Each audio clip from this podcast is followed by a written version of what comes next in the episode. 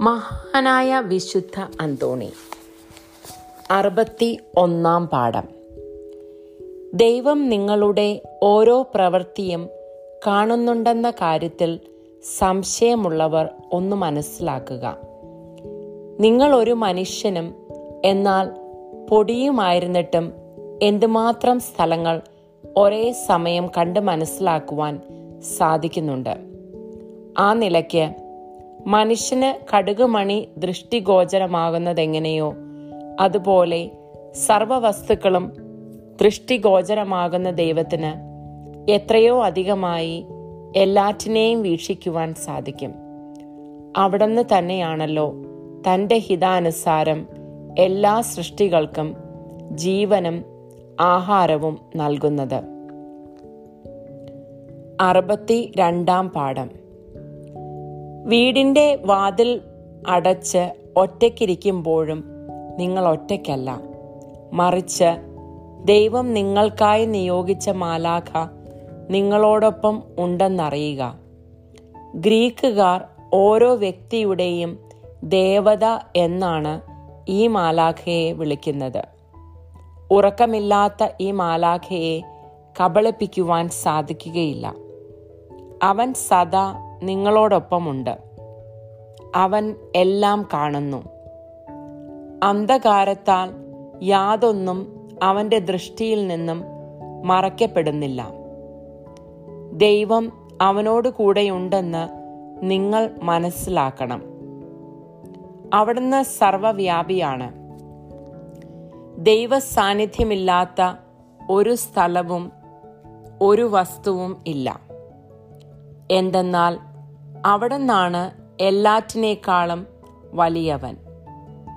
മാനവരാശിയെ ഒന്നാകെ അവിടുന്ന് തന്റെ കൈക്കുമ്പിളിൽ വഹിക്കുന്നു. അറുപത്തി മൂന്നാം പാഠം. തങ്ങളെ പോറ്റുന്ന സീസറിനോട് പട്ടാളക്കാർ വിശ്വസ്തരായിരിക്കുന്നുവെങ്കിൽ നമുക്ക് വേണ്ടി എല്ലാം സൃഷ്ടിച്ച ദൈവത്തിന് നിരന്തരം നന്ദി പറയുവാനും നിലയ്ക്കാത്ത ശബ്ദത്തോടെ അവിടുത്തെ സ്തുതിക്കുവാനും നാം എത്രമാത്ര എത്രമാത്രം ബദ്ധശ്രദ്ധരാകണം. അറുപത്തിനാലാം പാഠം. ദൈവത്തിന് പ്രീതികരനായ മനുഷ്യൻ പുറപ്പെടുവിക്കുന്ന ഫലങ്ങളാണ് സൽഗുണങ്ങൾ. നിറഞ്ഞ ജീവിതവും ദൈവത്തോടുള്ള കൃതജ്ഞതയും. ഭൂമിയിലെ ഫലങ്ങൾ ഒരു നിമിഷം കൊണ്ടല്ല പാകമാകുന്നത്.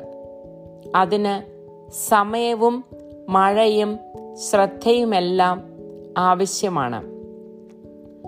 അതുപോലെ തന്നെ മനുഷ്യരിലെ ഫലങ്ങളും തപചര്യ പഠനം സമയം വിശ്വസ്തത ആത്മനിയന്ത്രണം ക്ഷമ എന്നിവയിലൂടെയാണ് പാകമാകുന്നത് നിങ്ങളുടെ പ്രവൃത്തി പദത്തിലൂടെ നിങ്ങൾ ഒരു ഭക്തനാണെന്ന് ആർക്കെങ്കിലും തോന്നുന്നുണ്ടെങ്കിൽ നിങ്ങൾ ശരീരത്തിൽ ആയിരിക്കുന്നിടത്തോളം കാലം അത് വിശ്വസിക്കരുത്.